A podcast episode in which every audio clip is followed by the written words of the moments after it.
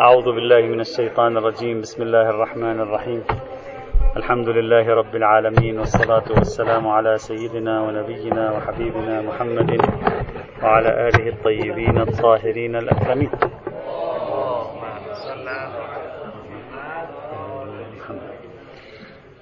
كان كلامنا في الحيوانات البحرية قلنا البحث فيها يقع في مقامين المقام الأول في المعايير العامة وانتهينا منها. المقام الثاني في الحيوانات التي ورد نص عليها بخصوصها.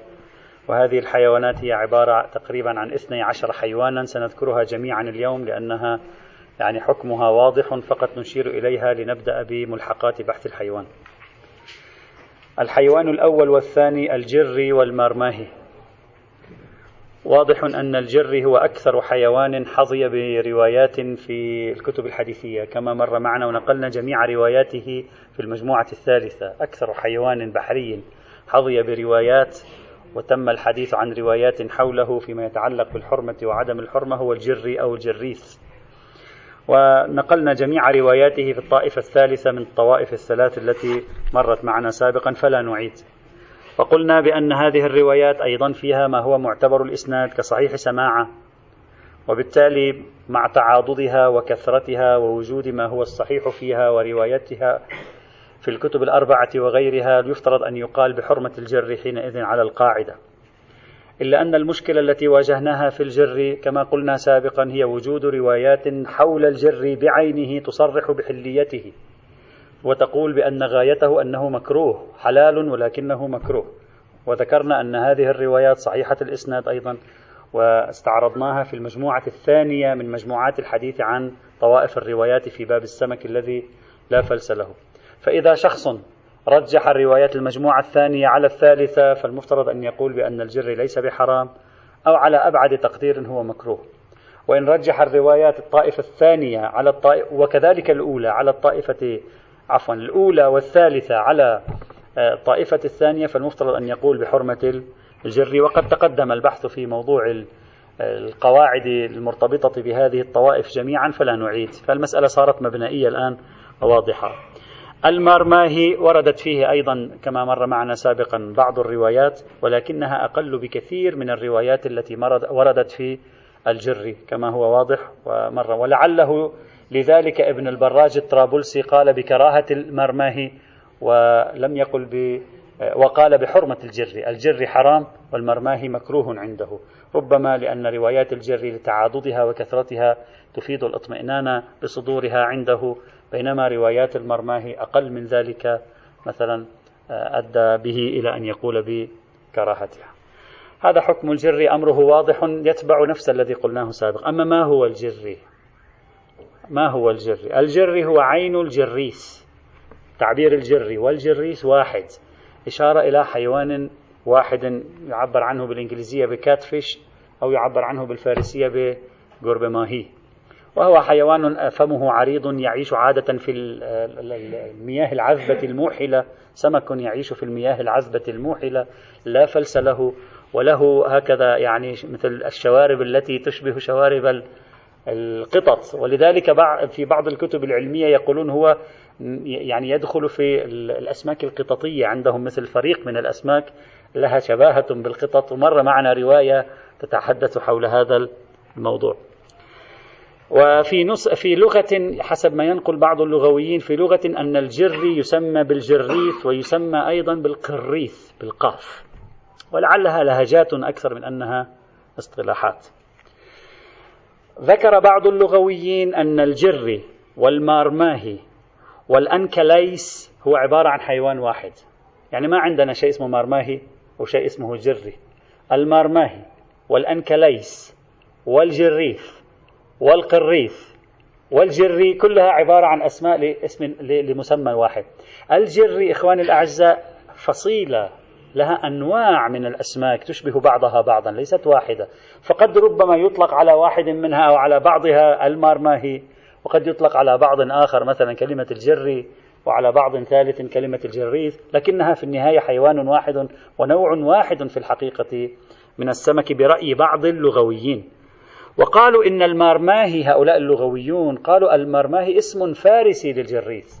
يعني ليس شيئا آخر غير حيوان الجريث. يعني الجريث كأنها كلمة عربية وربما تكون سريانية كما أشرنا سابقا.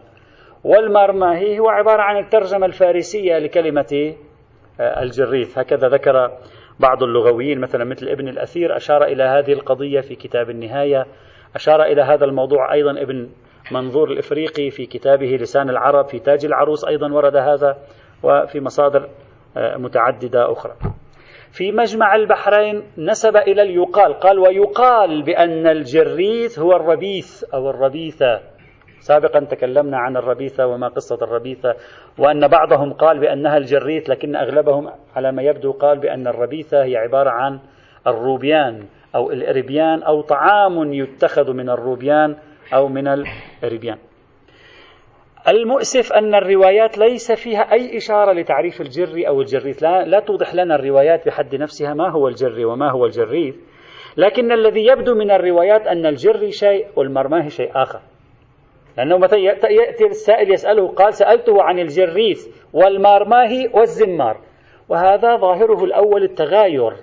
يعني توحي الروايات أن المرماه شيء والجري والجريث شيء آخر. وهذا هو الذي يقوله جماعة آخرون من علماء اللغة. يعني يقولون المرماه شيء والجريث شيء آخر. إذا في انقسام. بعضهم يقول الجري الجريث المارماهي واحد. بعضهم يقول الجري الجريث شيء والمارماهي عبارة عن حيوان واحد. والذين يميزون بين الجريث والمارماهي يقولون جريث سمك فمه عريض. بينما المارماهي سمك أشبه بالحية حية طويلة شكلها يختلف عن شكل الأسماك التي يعني نعهدها في العادة. وهذا ما يتناسب مع التسمية الفارسية للمرماه يعني حية السمك أقرب إلى أن يكون حية. بينما ليس كل الجريث بالذي إذا رأيته تجد أنه شكل حية. لا شكل سمكة يعني. في كثير من الأحيان قد يكون شكل بعض أنواعه على الأقل سمكة. على أي حال. إذا يصعب علينا أن نقول الجر والمرماه واحد. ظاهر الروايات أنهما متعددان. الجر اليوم الموجود معروف الجر معروف. المرماه ما يسمى اليوم بالمرماه هم أيضا معروف. وأنهما متغايران. فالأرجح هو القول بتغايرهما وفاقا للروايات وفاقا لجماعة من اللغويين ووفاقا لما هو المعروف والمتداول اليوم أيضا بينهم. على أي حال فحكم الجر والمرماه تابع للبحث التقعيدي الذي مر معنا سابقا. من يرجح الطائفة الثانية يقول بحليتهما ومن يرجح الطائفة الأولى أو الثالثة أو هما معا يقول بحرمتهما. هذا الحيوان الأول والثاني. فقط نمر عليها بسرعة لأنها وردت في الروايات وفي كتب الأصحاب. الحيوان الثالث الزمار بكسر الزاء وتشديد الميم أيضا مع فتحها. الزمار أو الزمير. الزمار أو الزمير وردت فيه روايات وإن كانت في العدد قليلة نسبة إلى الجريس قليلة نسبة للجريس ليس بينها إلا خبر واحد صحيح الإسناد وهو خبر محمد بن مسلم الذي مر معنا سابقا. ويعارضه خبر آخر لمحمد بن مسلم في المجموعة الثانية. والعجيب والعجيب أن محمد بن مسلم بنفسه روى لنا رواية من روايات المجموعة الأولى. وهو بنفسه. روى لنا رواية من روايات المجموعة الثانية. وهو هنا وهو نفسه روى لنا رواية من المجموعة الثالثة.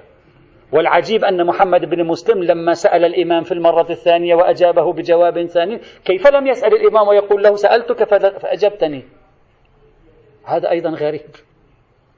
حقيقة يعني نفس محمد بن الروايات الطوائف ثلاث. وبينها تعارض. هو بنفسه له رواية صحيحة في الطائفة الأولى هو بنفسه له رواية صحيحة في الطائفة الثانية هو بنفسه له رواية صحيحة في الطائفة الثالثة ولم يقل شيئا. هنا المرماهي نفس الشيء. هو بنفسه روى لنا في رواية صحيحة حرمة المرماهي وهو بنفسه سأل نفس الإمام في رواية ثانية صحيحة يقول له حلال. ولم يقم محمد بن مسلم ويقول سألتك سابقا فقلت لي حلال أو سألتك سابقا فقلت لي حرام. لا أدري إما نسي أنه سأله سابقا فتلقى ربما كل شيء ويمكن سأله قبل عشرين سنة الآن أصلا نسي ما سأل الإمام قبل عشرين سنة. كل شيء وارد على أي حال.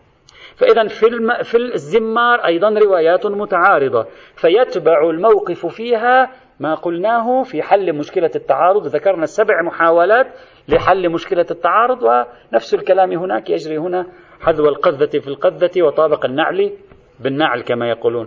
وربما لتعارض روايات المارماهي حكم ابن البراج الطرابلسي خلافا للمشهور بأن المارماهي مكروه وليس عفوا الزمير. أنا قلت المرماهي الآن أنا أقول مرماهي أنا عفوا أشتبه أنا الزمير أتكلم. بأن الزمير مكروه وليس بحرام معذرة قلنا المرماهي عدة مرات. طيب ما هو الزمير؟ آدم أيضا مشكلة الكلمات التي تطلق على الأشياء في الزمن القديم ولا نعرف على ماذا يقصدون في الزمن الحالي. ما هو الزمير أو الزمار؟ كل ما نعرفه عنه أنه نوع من السمك. هكذا ذكر لنا بعض اللغويين كصاحب مجمع البحرين. الزبيدي في كتاب تاج العروس وهو من اللغويين قال والزمير كسكيت نوع من السمك له شوك ناتئ. شوك ناتئ من جسده خارج من جسده. وسط ظهره. وله صخب وقت صيد الصياد إياه. عندما تصطاده يعني يبدو لا يهدأ بسهولة. يعني يضوج الدنيا حتى يموت. يقول وله صخب وقت صيد الصياد إياه وقبضه عليه. وأكثر ما يصطاد في الأوحال وأصول الأشجار في المياه العذبة. هكذا يقول الزبيدي في تاج العروض.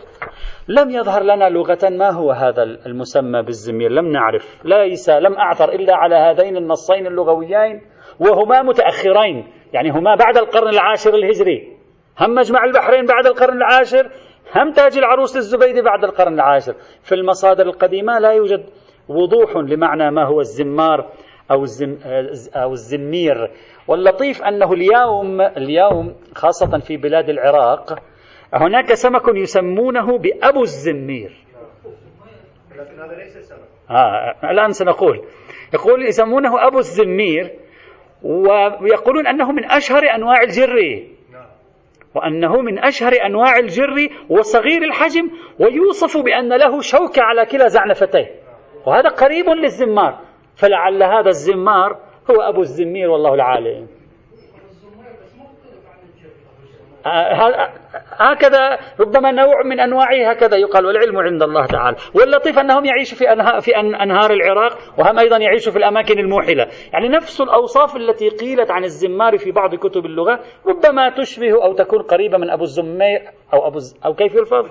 أبو الزمير. في اللهجة العراقية. فلا أدري هل هو هذا حتى نحرمه أو ليس هو حتى نحرمه؟ لا أدري العلم عند الله.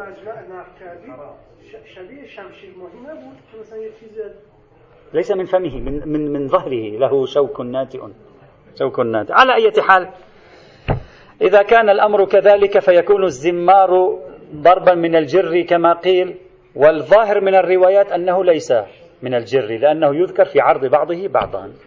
النوع الرابع والخامس والسادس معا. هذه فقط نذكرها بسرعة. الرابع والخامس والسادس. السلحفاة. والسرطان والضفدع السلحفاة معروفة حيوان برمائي معروف له حياتان كما يقولون في الكتب القديمة له حياتان حياة في الماء وحياة في البر. لم يرد في السلحفاة بعنوانها إلا رواية واحدة وهي معتبرة علي بن جعفر التي نقلناها في المجموعة الثالثة بالرواية رقم 21 إذا الإخوة يذكرون لا نريد أن نعيد نطيل. لا توجد حولها إلا هذه الرواية. نعم توجد رواية أخرى حول السلحفاة ضعيفة الإسناد تجعلها من المسوخ. تقدمت معنا سابقا أيضا لا نعيد. فمن يقول بحجية خبر الثقة فعليه أن يحكم بحرمة السلحفات لأن فيها رواية معتبرة الإسناد. ومن يقول بحجية الخبر المطمئن بصدوره يجب أن يرى هل يحصل له اطمئنان بصدور رواية واحدة آحادية في الموضوع أو لا. إذا لم يحصل له اطمئنان لا يمكن أن يحكم بحرمة السلحفات يرجع إلى مقتضى القواعد العامة والمعايير العامة. إذا انطبقت عليها معايير الحرمة تكون حراما. إذا انطبقت عليها معايير الحلية تكون حلالا. على مقتضى القاعدة في مثل هذه الحال. أما السرطان أو المسمى بالسلطعون معروف أيضا. فلم ترد فيه إلا رواية واحدة وهي معتبرة علي بن جعفر أيضا. ولا توجد فيه رواية أخرى والكلام فيه كالكلام في السلحفات وأما الضفادع فلم تجد لم ترد فيها إلا رواية واحدة أيضا نفس الرواية. فهذه الثلاثة ليس فيها إلا رواية واحدة. فعلى المباني إذا شخص يقبل بحجية خبر الثقة يقول هذه محرمة بعنوانها. حتى لو أنكرنا حرمة غير السمك حتى لو أنكرنا قاعدة حرمة ما ليس له فلس. هذه ورد فيها نص بعنوانها مثلا نلتزم بحرمتها. وإلا إذا لم يحصل للإنسان اطمئنان بالصدور على مسلك حجية خبر الموثوق. لا معنى للقول بالتحريم. الحيوان السابع الروبيان ويلحقه الربيثة أو الربيثة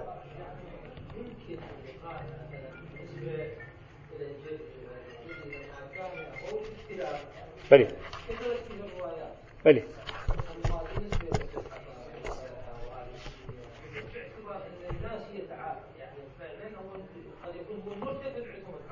خوف. نعم. قد يكون. لكن القد يكون هذه ماذا تفعل؟ تقوي الوثوق بصدور الرواية؟ قد يكون وقد لا يكون. لا أدري. يعني في نهاية المطاف إما أنا أنا الآن أتكلم بتحريم هذه الأشياء بعنوانها لا أتكلم بتحريمها على مقتضى القاعدة. مقتضى القاعدة كل يعمل على قاعدته مثل كل يعمل على شاكلته. كل يعمل على قاعدته هذا لا, لا إشكال فيه. أنا أتكلم عن مقتضى الرواية الخاصة لا توجد إلا رواية واحدة لا ممكن يكون لم يسألوا. ممكن.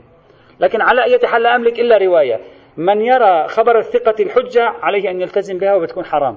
من لا يراه ويقول أن لا يحصل لي اطمئنان من رواية أحادية منفردة طبيعي أن يقول أرجع إلى قاعدة الحل التي ذكرها القرآن الكريم. يعني على القاعدة. الحيوان السابع الروبيان الروبيان أيضا تقدمت رواياته. ووردت العديد من الروايات في حليته وتقدم الكلام أيضا في الربيثة وأن الروايات دلت على حلية الربيثة أو الربيثة في قراءة أخرى. وذكرنا موثقة عمار الصابات التي نهت عن أكل الربيثة وبينا وجه الضعف فيها وتقدم كله. فإذا الروبيان بالأدلة الخاصة والربيثة بالأدلة الخاصة الأصح أنها حلال وتوجد فيها روايات متعددة. هم الربيان وهم الرب ومنها ما هو صحيح السند ومنها ما هو معتبر الإسناد. فتوافق عمومات الكتاب الكريم وقاعدة الحل فلا شك في إمكان القول بحليتها. معنى الإربيان معنى الربيثة تقدم سابقا لا نعيد أيضا. الحيوان الثامن التاسع العاشر. الطمر بفتح الطاء وتسكين الميم. والطبراني والإبلامي بكسر الهمزة وتسكين الباء. الإبلامي وليس الأبلامي. الطمر والطبراني والإبلامي. هذه ثلاثة أنواع من السمك. قال بعض الفقهاء مثل السيد الشهيد الصدر لا نعرف ما هي اليوم. لا نعرف اسمها اليوم. ثلاثة أنواع من السمك. نعرف أنها من السمك. ما اسمها اليوم؟ لا نعرف. هذه الأسماء هجرت. ما الأسماء البديلة لها؟ العلم عند الله. يقول السيد الشهيد صدر وغير السيد الشهيد أيضا يقول لا نعرف ما هي لكن لا نعرف أنها وردت في بعض الروايات أنها حلال. هذا الذي نعرفه أنها وردت أنها حلال. ما هي لا ندري. في بعض الأماكن يقولون الطبراني هو المسمى بالشانق. وأيضا عند الإخوة العراقيين يوجد سمك اسمه أكيد الشانق. شانق. لابد الشانق. أنا توقعت أن يكون شانق. آه فهو نفسه. ربما يكون هو نفسه. العلم عند الله. بعضهم قال الطبراني هو السمك المسمى بالشانق بالقاف. وإذا كان هو المسمى بالشانق فممكن تكون الكلمة الموجودة الآن في العراق هي تعبير عن هذا الشانق. الشانق يعني الشانق. لا أدري قد يكون هو. على حال. التمر التمر باللغة العربية أن تطمر شيء يعني تضعه في حفرة تطمره والتمر يأتي بمعنى اللباس الأخرق المهترئ. يقول رب أشعث أشعث أغبر له طمرين أو له طمران. طمران يعني لباسان باليان. إذا دعا الله أبره. هذا الرواية. الطمر هو اللباس البالي. وتطلق على يعني ستر الشيء. لكن هنا المراد منها نوع من السمك. إما هو بالي شكله يعطي أنه بالي أو أنه يعيش تحت الوحل. فيمكن عبروا عنه بالطمر كأنما يطمر نفسه. أحتمل والعلم عند الله. احتمالات. ما هو لا أدري. بعضهم قال سمك أحمر. هكذا قال بعض. بعضهم قال سمك أسود. لا ندري هل هو سمك أحمر. بعضهم قال هو نفسه الذي يسمى بالفارسية سياه ماهي بعضهم قال لا غيره. كله متأخر لا أحد يعرف شيء. لا أحد نزل عليه وحي ولا في شيء. كله احتمالات في احتمالات العلم عند الله تبارك وتعالى. أما الإبلامي قال بعضهم سمك أسود. وقال بعضهم بأن الإبلامي هو صغار السمك البلم صغار السمك وأن الإبلامي هو السمك المسمى بالبني. كل شيء محتمل العلم عند الله. المهم أن هذه الثلاثة خش بختانة والحمد لله طلعت حلال أحسن يصير عندنا علم إجمالي. علم إجمالي يمنعنا نأكل الأسماك كلها. بعدين يعني يربك حياتنا. الحمد لله طلعت الثلاثة أيضا وارد فيها روايات آه، في حليتها وبالتالي توافق عموم الكتاب الكريم. ونصوا على أن لها فلسا يعني الذين تكلموا عنها في السابق هم قالوا لها فلس. فإذا لا إشكال في إمكان تحليل هذه الثلاثة.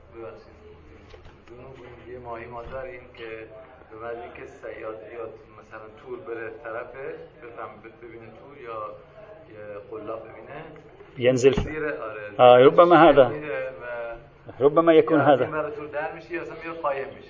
كل شيء وارد ممكن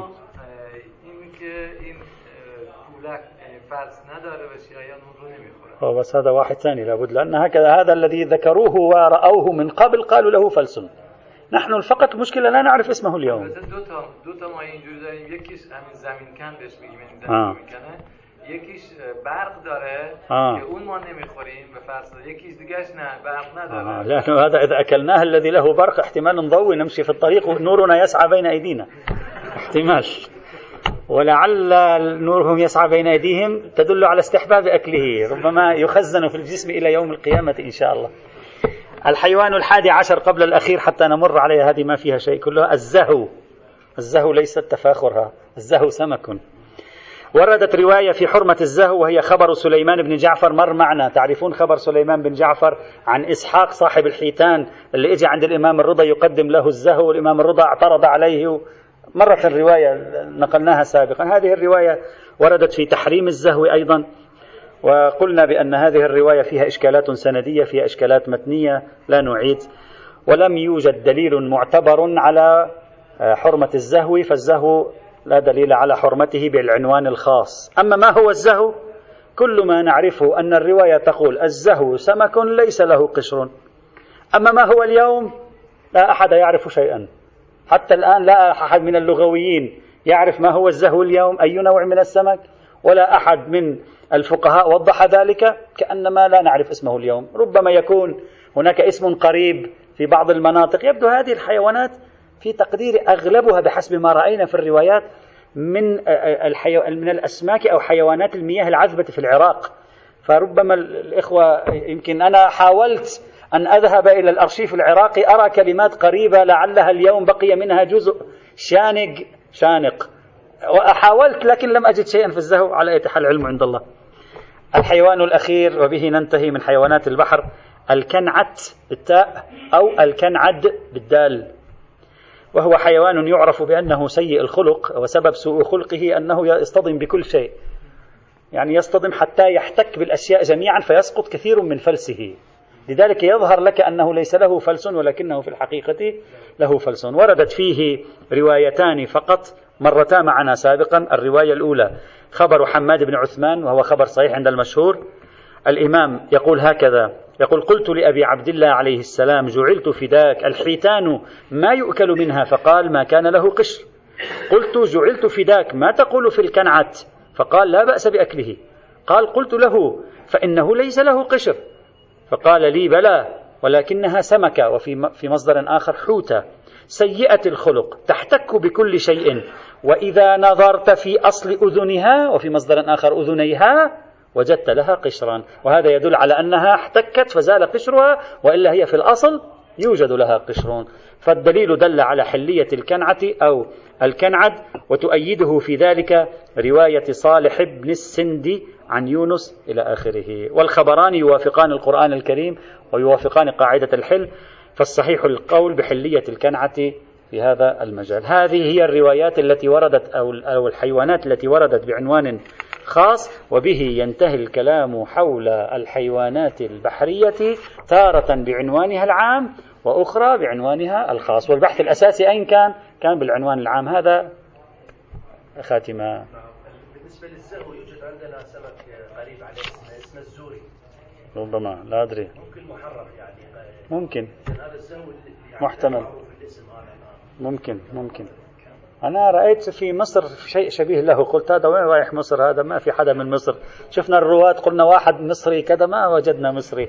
الروايات واضحة عراقية وواضح أن الروايات ابتلاءاتها ابتلاءات عراقية. واضح من أغلب روايات الباب. كما رأينا سابقا حضور اسم الإمام علي يؤكد ذلك وأغلبها يعني حيوانات مائية عذبة وليست مالحة والشيعة تمركزهم حول أماكن فيها أنهار عذبة الأعم الأغلب هو العراق. فينبغي أن نبحث في هذا الفضاء لعلنا نجد شيئا في بعض ما أبهم من هذه الحيوانات. انتهى البحث.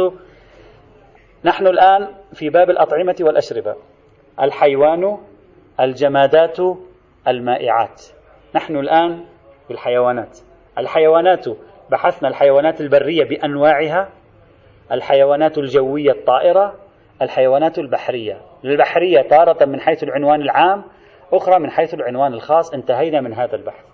يفترض الآن أن ننتقل إلى قسم الجمادات عن الأعيان النجسة الطين إلى آخره طين قبر الإمام الحسين إلى آخره. لكن لم ينتهي البحث في الحيوانات. توجد عندنا أربع ملاحق لهذا البحث لتكملة البحث في الحيوان يعني صغيرة ليست كبيرة. أولا حكم بيض الحيوان. البيوض ما أحكام البيض. نأكل بيض دجاج بيض طيور ما حكمها؟ هذا أول بحث. الحكم الثاني حكم لبن الحيوانات. ألبان الحيوانات ما هو حكمها؟ هل في لبن حلال لبن حرام؟ شو القصة في هذا اللبن؟ هذا اثنين. ثالثا مخلفات الذبيحة. إذا ذبحنا ذبيحة حلال الأكل هل يوجد أجزاء منها حرام؟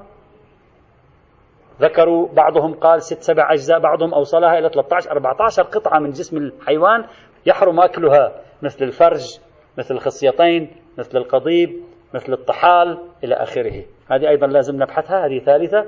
والرابعة العناوين العارضة الموجبة لتحريم الحيوان المحلل. جدي ربع من خنزيرة حرم. حيوان شرب المسكر يحرم أو لا؟ حيوان صار جلالا يحرم أو لا؟ هذه أربعة ملفات تتصل بمجمل أبحاث الحيوانات. سوف نبحثها سريعا للانتقال إلى بحث الجمادات إن شاء الله تعالى. البحث الأول أو الملحق الأول. حكم بيض الحيوانات أو بيوض الحيوان. البحث في بيوض الحيوان تارة في بيض الطير. ثانيا في بيض الأسماك. ثالثا في غيرهما. يعني البحث سنقسمه ثلاثة, ثلاثة أقسام. بيوض الطيور ما هي أحكامها؟ وردت فيها روايات خاصة. بيوض الأسماك كافيار وغيره وردت أيضا روايات خاصة في بيوض الأسماك. وبيوض ما ليس من حيوان البر الجوي ولا من حيوان البر. يعني بيوض الحيوانات البرية. سنرى ما هو حكمه. نبدأ بحيوان ببيض الطيور.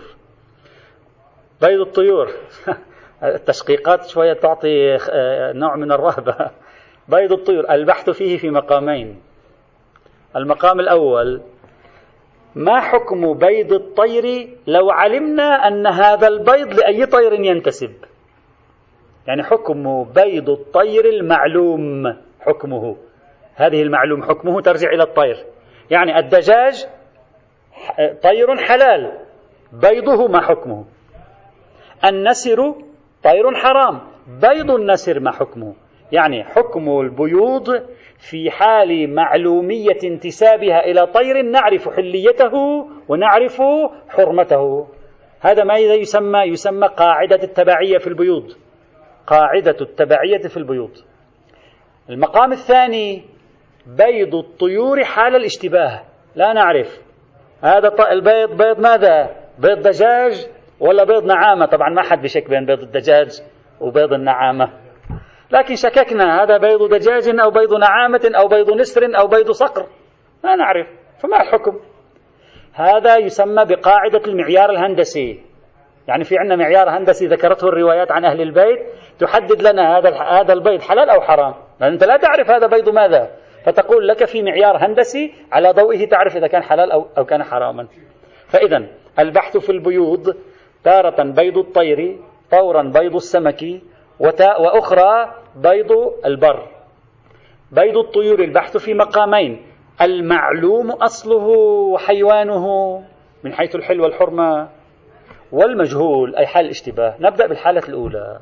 صار واضح الخارطة أين نحن؟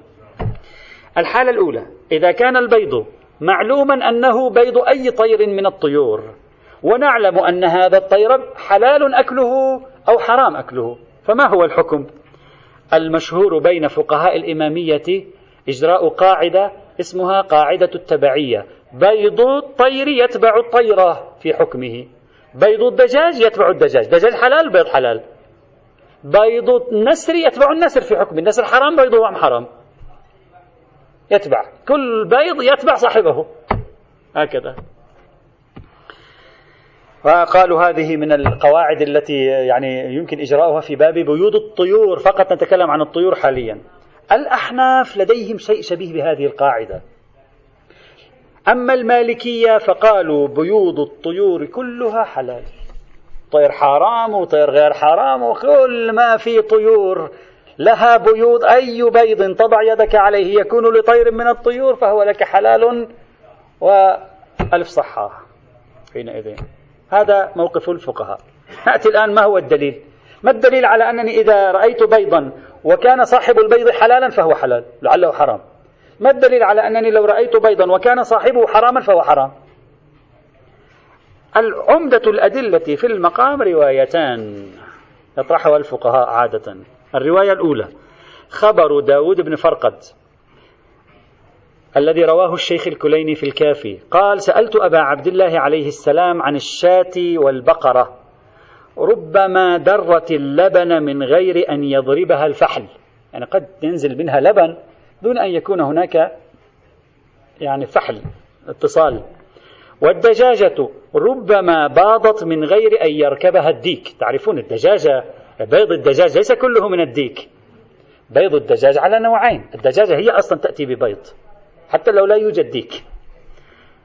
الدجاجة تأتي لكن بيضها الذي ليس من الديك لا, يحص... لا يصبح صوص. بيضها الذي من الديك يمكن أن يصبح صوص ومن ثم يكبر. هذا الفرق بينهما. هي عندها إخصاب ذاتي يمكن أن يولد هذه البيوض بشكل يومي. سبحان الله. يقول والدجاجة ربما باضت من غير أن يركبها الديك. يحصل اتصال جنسي بينهما. قال فقال عليه السلام كل هذا حلال طيب لك. كل شيء الآن القاعدة. كل شيء يؤكل لحمه فجميع ما كان منه من لبن أو بيض أو إنفحة إنفحة. فكل هذا حلال طيب. الإنفحة التي هذه التي لا أدري بالفارسية ما اسمها. نعم كرشة الجدي التي الإنفحة التي في باب الطهارات يقولون بأنها حلال. لا أدري بالفارسية ما اسمها. ما اسمها؟ يصنعون منه هذا من الأجبان والألبان وما أشبه ذلك. لا أدري بالفارسية لا أذكر الآن. فقول فكل هذا حلال طيب وربما يكون هذا قد ضربه الفحل ويبطأ وكل هذا حلال. الرواية واضحة في تأسيس قاعدة. القاعدة تقول كل حيوان يؤكل لحمه بيضه حلال. ويفهم منها بمفهومها كل حيوان لا يؤكل لحمه فبيضه حرام. نستخرج قاعدة التبعية في باب البيوض. التبعية ماذا تقول؟ ما كان حلالا فبيضه حلال ما كان حراما فبيضه حرام. الآن سنتكلم أن هذه الرواية أعم لكن الآن نستفيد منها هنا. فعلا. سيأتي. إلا أن الاستدلال بهذه الرواية يواجه مشكلة من جهتين. المشكلة الأولى الرواية مرسلة. وذلك أنه رواها أبو علي الأشعري عن بعض أصحابنا دون أن يسمي. إذا حصل لك وثوق بأن أبا علي الأشعري وبعض أصحابنا بعض أصحابنا يعني اثنين أو ثلاثة لا يمكن أن يكون ثلاثة مشايخ لأبي علي الأشعري وهو أحمد بن إدريس. أحمد بن إدريس المكنى بأبي علي الأشعري. لا يمكن أن يجتمع ثلاثة مشايخ له ويكونون غير ثقات. فتصبح الرواية معتبرة من حيث الإسناد. يعني نتجاوز إرسالها. أما إذا قلت لا كلمة عن بعض أصحابنا لا تدل على أنه بالضرورة يكون الذين روى عنهم هم بعض مشايخه الذين نعرفهم. فالرواية مرسلة وتكون غير وهذا البحث ناقشناه عندما تكلمنا عن مراسيل الثلاثة وقلنا أحيانا لما يستخدم الراوي أو الراوي الذي بعده عبارة عن رجل عمن ذكره عن بعض أصحابنا عن أحدهم. هل هذا ناشئ عن النسيان فقط؟ وبالتالي هذا واحد من مشايخه أو لا أحيانا يستخدمون عبارات الإرسال كي لا يذكر الاسم. لأنه ممكن يكون الاسم هو من الذين ضعف عند الآخرين فلا يريد أن يذكره فيذكره مرسلا. هل ثمة احتمالات؟ هذه بحثناها في محل يوجد نقاش بينهم. فيه فالرواية من حيث الطبيعة الأولية مرسلة. إن أمكن إخراجها من حيز الإرسال إلى حيز الإسناد لا بأس وإلا تكون ضعيفة الإسناد. هذا أولا ثانيا هذه الرواية لا شك ولا ريب في تماميتها في قاعدة التبعية في الحلية. يعني كل ما هو حلال فبيضه حلال. هذا واضح. الرواية صريحة. أما في محرم الأكل الرواية لا تتكلم عن المحرم نحن بمفهومها نتكلم عن المحرم. أما في محرم الأكل فليس ظاهر مفهومها حرمة كل بيض ما هو محرم الأكل. لاحظوا معي منطوق هذه الرواية كل ما يكون حلال الأكل فجميع بيضه وأنفحته ولبنه حلال. هذا المنطوق. مفهومها ما هو؟ ما هو محرم الأكل ليس جميع بيضه وإنفحته ولبنه حلال. يعني ممكن يكون بعضه حلال ممكن يكون بعضه حرام. ليس في المفهوم إطلاق. في المفهوم غايته أن بعض بيود محرم الأكل حرام. ولعلها جميعا محرمة لكن المقدار متيقن بعضها. والمفهوم ربما محرم الأكل بيوضه حلال إنفحته حرام. بيوضه حلال لبنه حرام. لأن الرواية لم تتكلم عن البيوض فقط تكلمت عن الثلاثة. سلب الموجبة الكلية يعطي سالبة جزئية. السالبة الجزئية قد تكون بعض البيوض وقد تكون كل البيوض. ما دمت في اللبن والأنفحة حكمت بالحرمة. هذا يتحقق فيه السالبة الجزئية أيضا. إذا الرواية لا تستطيع أن تعطينا قاعدة التبعية في باب البيوض في المحرم لكنها جيدة في إعطاء قاعدة التبعية في باب البيوض في المحلل. فالرواية قاصرة عن إفادة قاعدة في الطرفين يعني كل ما كان حراما فبيضه حرام كل ما كان حلالا فبيضه حلال. فقد تقول كل ما كان حلالا بيضه حلال أما كل ما كان حراما فبيضه حرام لا غير معلوم. أقلها مهملة. طبعا إذا نريد أن نقول بالمفهوم وأنه في مقام البيان فغاية ما يثبت المفهوم أن بعض بعضا من أنفحته أو بيضه أو لبنه حرام. وربما بيضه لا يكون حرام. ونحن نبحث الآن في البيوض. فالرواية قاصرة من حيث الدلالة عن إفادة قاعدة واسعة وإنما تفيد قاعدة جزئية لكن جيدة على أي حال.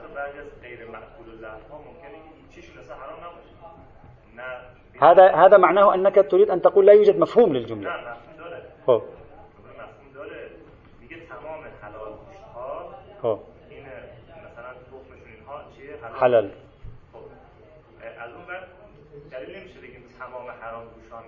خب. نعم احسنتم نعم. احسنتم. عدة تبعيضات موجودة هنا. بعض محرم الأكل. كل محرم الأكل في غير بيضه. كل محرم الأكل في جزء من بيضه وجزء من أنفحته كله محتمل. ولذلك لا نستطيع أن نأخذ قاعدة. هذه الرواية الأولى. بلي؟ لا السؤال عن الطير عن الدجاجة. لكن الجواب كلي. لا لا لا الآن الجواب كلي. فعلا الجواب كلي سنستفيد منه لاحقا. حاليا فقط بأن لأن السؤال عن البيض بيض الدجاج كانت هذه الرواية مباشرة تتكلم عن ما نحن فيه. الرواية الثانية خبر ابن أبي يعفور. قال قلت لأبي عبد الله عليه السلام إن الدجاجة تكون في المنزل وليس معها الديكة هذا دجاجة ومعها ديكة عادة ديك ومعه دجاج. يا منزل هذا؟ دجاجة واحدة معها ديكة لا. لا أمزح. خب إن الدجاجة تكون في المنزل وليس معها الديكة. تعتلف من الكناسة يعني من القاذورات من الأوساخ. تعتلف تأكل من الكناسة وغيره. وتبيض بلا أن تركبها الديكة. فما تقول في أكل ذلك البيض؟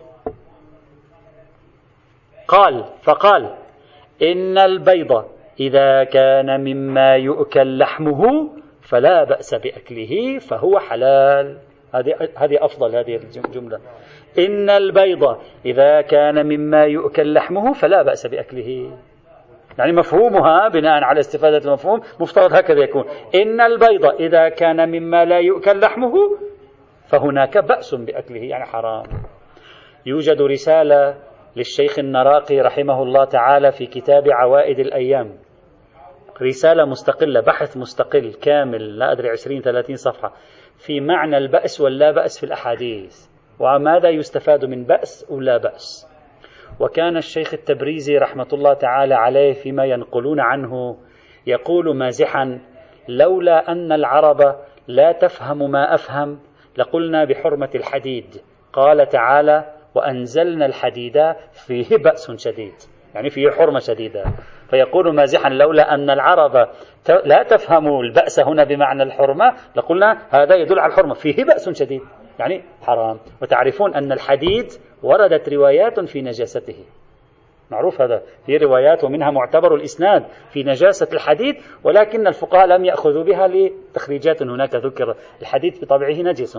على يتحمل نحن أحيانا بسبب يعني أن هذا الدرس كميته كبيرة ونحن نطول نضع بعض الأجواء حتى يرتاح الإخوة في آخر النهار. بالنجاسة ليس في الحلية.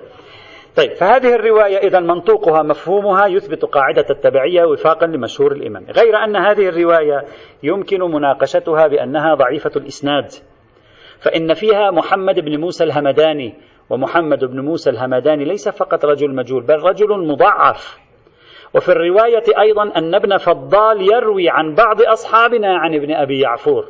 وهنا إذا استطعنا أن نقول بإجراء حساب الاحتمال أنه يستحيل اجتماع ثلاثة غير ثقات من شيوخ ابن فضال فهذا الإشكال الإسنادي يرتفع ويبقى الإشكال الأول وهو الهمداني. فالرواية من حيث الإسناد ضعيفة لا أقل من جهة واحدة وهي برجل مضعف متهم. هذا من حيث الإسناد. أما من حيث الدلالة هذه الرواية مع الأسف أيضا دلالتها فيها قصور. لماذا؟ لأن السائل لاحظوا معي طبيعة سؤال السائل. السائل يسأل عن الدجاجة التي باضت وهي تأكل الكناسة. باضت وهي تأكل الكناسة يعني تأكل القاذورات تأكل يعني الأشياء ما يكون في البيت أو في محيط البيت. طيب فكأن السائل مشكلته في بيضها الآتي من علفها وغير الآتي من الديكة التفت معي. هو كأن مشكلته أن هذا لم تركبها الديكة وباضت. فمن أين بيضها؟ بيضها مما تأكل يعني من جسدها. تأكل الكناسة تأكل القاذورات. فما حكم بيضها؟ عليك السلام. هكذا يسأل. يعني ذهنية السائل تنطلق من هذه الإشكالية. يعني في باله ما دام هذا البيض ليس من الديك. يعني ليس عن تناسل طبيعي. هذا من إفراز جسدها والمفروض أنها تعترف من الكناسة. لماذا أشار للكناسة؟ ما الموجب للإشارة للكناسة؟ ما خصوصيتها هنا؟ فيشير للكناسة هنا. فالإمام يجيب بأن الأكل في هذه الحال جائز. طيب ما هو المفهوم؟ القاعدة في طرف المنطوق لا بأس بها. المفهوم ماذا؟ المفهوم لو كان الحيوان محرم الأكل فربما يكون حراما في حال التغذي على الكناسة أو حصول البيض بلا تناسل ونكاح. يعني أن تأخذ مفروض سؤال السائل في داخل جواب الإمام. مفروض سؤالي هكذا. قال له أو يجيبه يقول ماذا أفعل في هذا البيض قال هذا البيض إن كان مما يؤكل لحمه فكذا. يعني صورة المسألة ما هي؟ إن كان حيوان يؤكل لحمه ويتغذى على الكناسة على الكناسة فهذا بيضه حلال. بيضه الذي لا يأتي من التزاوج حلال. مفهومها؟ البيض الآتي من محرم الأكل المتغذي على الكناسة حرام. أو قد يكون حراما. فلا يكون فيها كلية قاعدة حينئذ. كل ما يكون محرم الأكل فبيضه محرم الأكل سواء كان بيضه يأتي من الذكر أو لا يأتي من الذكر. سواء كانت الأم تعتلف على القاذورات أو لا تعتلف على القاذورات. هذا من الصعب استنطاقه كقاعدة كلية حينئذ من الرواية. فلا بد أن نقتصر في دلالة المفهوم على المقدار المتيقن. من قيود الموضوع. لأن الرواية في مقام بيان المنطوق لا في مقام بيان المفهوم. فإن السؤال عن المنطوق كان عن مورد المنطوق والسؤال لم يكن عن مورد المفهوم لم يسأله عن النسر سأله عن الدجاجة المفروض أنها حلال الأكل فالإطلاق في طرف المنطوق لا يساوقه إطلاق في طرف المفهوم. فنأخذ في طرف المفهوم بالقدر المتيقن من جميع قيود المنطوق. وهذا ليس هنا حالة استثنائية هذا يطبقونه في موارد عديدة هم أيضا في هذه الحال. وعليه ليس هناك من دليل على وجود قاعدة التبعية في محرم الأكل على إطلاقها.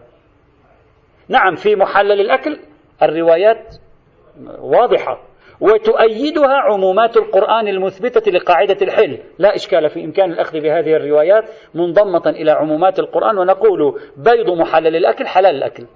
أما بيض محرم الأكل حرام الأكل مطلقا؟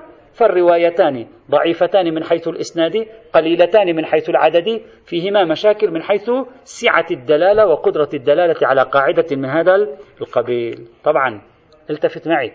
هذا وسوف يأتي إن شاء الله تعالى. عندما نبحث في القسم في المقام الثاني في حال الاشتباه سيأتي منا في النهاية محاولة لإثبات قاعدة التبعية خارج إطار الروايات.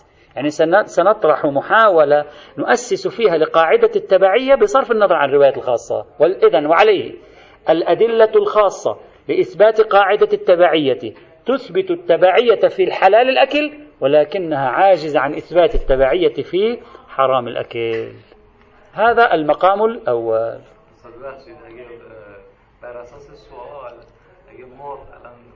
شهری هم داریم حکم داریم. اگه مرغ بیاد قازورات بخوره خصوصا اون چیزی که این در نظر گرفته چون موقع دستشویی هم نبوده و اینا بچه ها می‌رفتن مثلا بیرون تو خراب دستشویی می‌کردن تو قدیم اینجوری بوده. این ممکنه سوالش این باشه که این مرغه از اون می‌خوره خب از اون چیزا می‌خوره و امام هم جلال؟ آره. لا الكناسة ليس ليس ليس الكناسة يعني نعم بالفارسية الأشغال. الكناسة عندما يكنسون البيت هذه الأوساخ التي تأتي. وليس العذرة لو, لو كان هناك خصوصية العذرات أو ما شابه ذلك تصور كان سأله الراوي عن هذا. لا يقال عن العذرات كناسة في العادة. الحالة الثانية حكم بيض الطير الذي لا نعرف أي طير هو. دخلت مكانا وجدت بيوض في في السوبر ماركت. لا تعرف هذه بيوض ماذا هذه؟ لا ندري بيوض ماذا. فما هو الحكم؟ هنا ورد في الروايات طرح معيار سأسميه أنا المعيار الهندسي. شمولية الشريعة حتى في الهندسة أيضا. الفقهاء المعروف بين الفقهاء هنا فقهاء الإمامية بل قيل لا خلاف فيه بل ادعي عليه الإجماع أننا ننظر في البيضة. إن كانت متساوية الطرفين يعني لا تعرف رأسها من من خلفها رأسها من رجلها أمامها من خلفها. متسا... من الطرفين بشكل واحد. هذه حرام. إن كانت البيضة من طرف آه، يعني ممتدة من طرف أشبه بلها قاعدة بحيث إذا وضعتها يمكن أن تقف في بعض الأحيان يمكن أن تقف هذه حلال. فما تساوى في طرفاه فهو حرام وما اختلف طرفاه فهو حلال. وبيض الدجاج وهذه البيوت تجدها أنها مختلفة الطرفين فتكون حلالان. هذه هي القاعدة التي ذهب إليها مشهور الفقهاء في هذا الموضوع. كثير من الفقهاء ذهبوا له ما الدليل؟ مجموعة من الروايات. الرواية الأولى نذكر هذه الرواية فقط خبر محمد بن مسلم عن أحدهما عليهما السلام. قال إذا دخلت أجمة. أجمة يعني المكان الذي آه، فيه كثير من القصب والأشجار المتداخلة. هذه المعروفة الأجمة. فوجدت بيضا ولا نعرف هذا بيض طير لكن أي طير هو لا أعرف. فوجدت بيضا فلا تأكل منه إلا ما اختلف طرفاه يعني طرف من شكل وطرف منه شكل آخر. رواية واضح صحيح الرواية مطلقة. الرواية ليس فيها دخلت أجمة فرأيت بيضا فلا أدري أي بيض هو. ما في هكذا في السؤال ولا في الجواب. لكن تعبير الأجمة بقرينة الروايات التي ستأتي معنا بعد قليل أو بعد قليل يعني غدا نفهم أن هذا الشخص دخل أجمة وجد لا يعرف بيض ماذا هو. لأن في الآجام الطيور تكون مختلفة الأنواع فتضع بيوضها وهو لا يعرف أي بيض هو. فلذلك أعطاه هذه القاعدة. فلذلك قالوا هذه الرواية تدل على قاعدة البيض أي قاعدة المعيار الهندسي في البيض المشتبه الذي لا نعرف آه، هل هو بيض نسر أو بيض دجاج مثلا. هذه الرواية بطريق الشيخ الكليني وقع فيها سهل بن زياد. أما بطريق الشيخ الطوسي فهي مروية بطرقه المتعددة إلى الحسين بن سعيد الأهوازي وهي طرق معروفة فيتعاضد الطريقان ويمكن الأخذ بالرواية حينئذ بلا إشكال. يعني إذا الطريق الأول ضعيف الطريق الثاني على المباني المعروفة يمكن تصحيحه بلا إشكال. فتتعاضد الطرق والرواية تكون صحيحة من حيث الإسناد ومن حيث الدلالة أيضا لا بأس بها بهذا المقدار حتى الآن. الرواية الثانية صحيحة عبد الله بن سنان يأتي إن شاء الله تعالى والحمد لله رب العالمين.